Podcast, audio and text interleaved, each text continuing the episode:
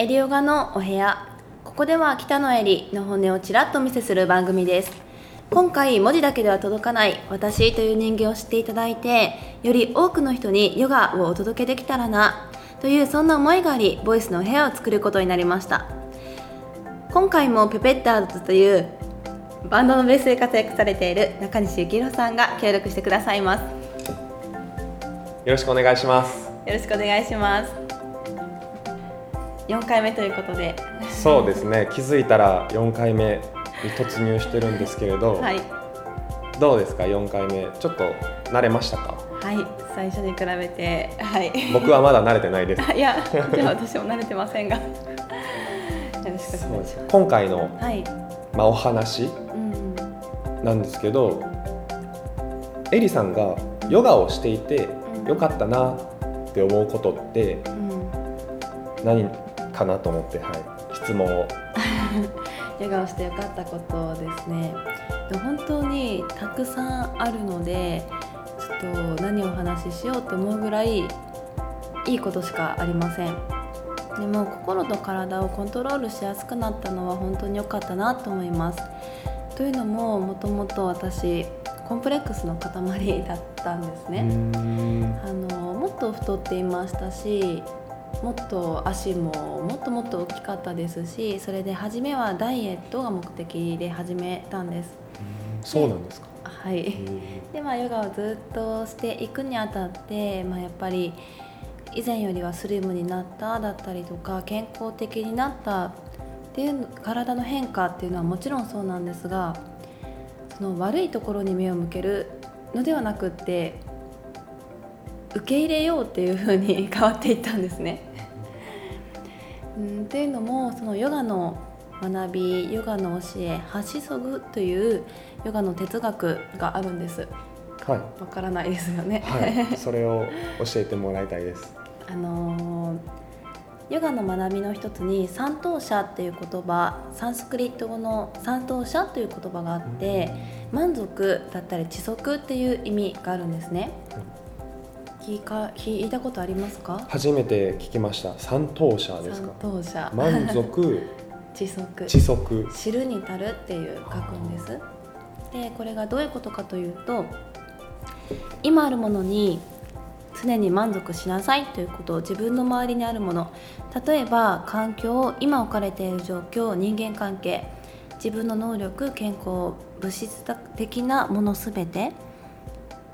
これらでもうすでに足りていませんか？っていうことなんですね意味わかりますか？すぐにはちょっと理解できなかったですけど。そうですねはい。これどういうことかというと、はい。あの今置かれている状況は先に何か原因があると考えられていてだからあるがままそれ自体ですでに完璧であるそして今どんなに苦しく思える状況でさえも実は何か成長のためのステップアップの機会かもしれない。今そこに何かしらの判断を加えることは無意味であるということ。そして人は身の回りの物事は当たり前だと思い感謝を忘れてしまう。なくしてみて初めてそれがかけがえのないものだったっていうことに気づきやすい。健康も愛する人の存在も同様にっていうこと。だから外の状況や変化してしまう諸々のことに幸福を求め続けるのではなくって真の幸福って見つからないというより今あることに感謝をして満足することそれが真の幸福の近道でありますよっていうそんなヨガの教えがあるんですね。うーん、それが三等者そうなんです。って言うんですね。っていうのもあのー私も失ってからあそれって本当に大切だったんだなっていうことに気づかされたりとか長期で落ち込んでしまうような心の傷があった時期があったんですね。でもそれにただただそれに向き合っているとやっぱり落ち込んでしまう。だけどそこから一歩遠のいてそれがあったからこそ気づきだったり学びがあって成長できたっていう部分が本当に多くあってだからどんな試練もこれは人生につながるっていうふうに考えられたりそういうふうに一度落ち込んでもまたいい状態に戻ってこれるようになったっていうのはヨガの学びがあったからなんですよね。でそれを聞くとそれじゃあヨガの哲学みたいな 学びをしないとその境地に至れないのかって思うと思うんですけどでもそうではなくってただヨガのクラスに出て深く呼吸をしていくそして瞑想していくそしてよくわからない変な形の ヨガのポーズをしていてるだけでもやっぱりヨガって常に自分と向き合うものなんです。心を感じて体を感じてその先に呼吸を深めていくことでどんどん心身が浄化されていく感覚があるんですね。なのでふとした時に心身のバランスがいい状態になっているっていうのがヨガ。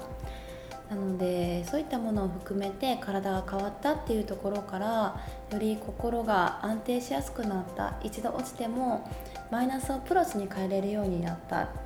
だったりニュートラルな自分に戻ってきやすくなったっていうのがあのヨガをしてよかったことだなって思っております。うん。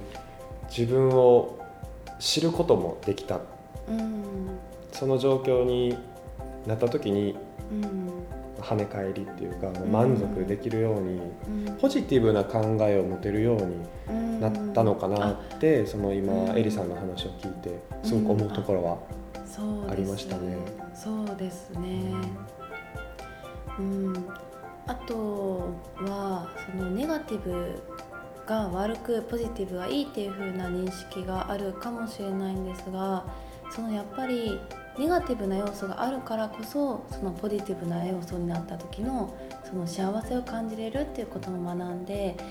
なのでいい悪いそのマイナスが悪いっていうのではなくってそんな自身それを含めたのも自分自身だからこそその悪い部分といい部分っていう風な両方に目を向けた上で自分自身を見てあげたらなっていう風にそういう風な切り替えをできたあの受け入れるですね知るをたる。そういう風に何でも受け入れよう。それを含めて前へ進んでいこうっていう風にあの切り替えられるようになったんじゃないかなと思っています。でそれが何でしょう。より人生を明るくしていく自分にとっての生き方だなっていうふうに思うようになりました。ヨガをして良かったことの一つです。はい、ということで第4回もお時間になりましたので次は第5回エリヨガのお部屋に遊びに来てください。ありがとうございましたあり。がとうございました。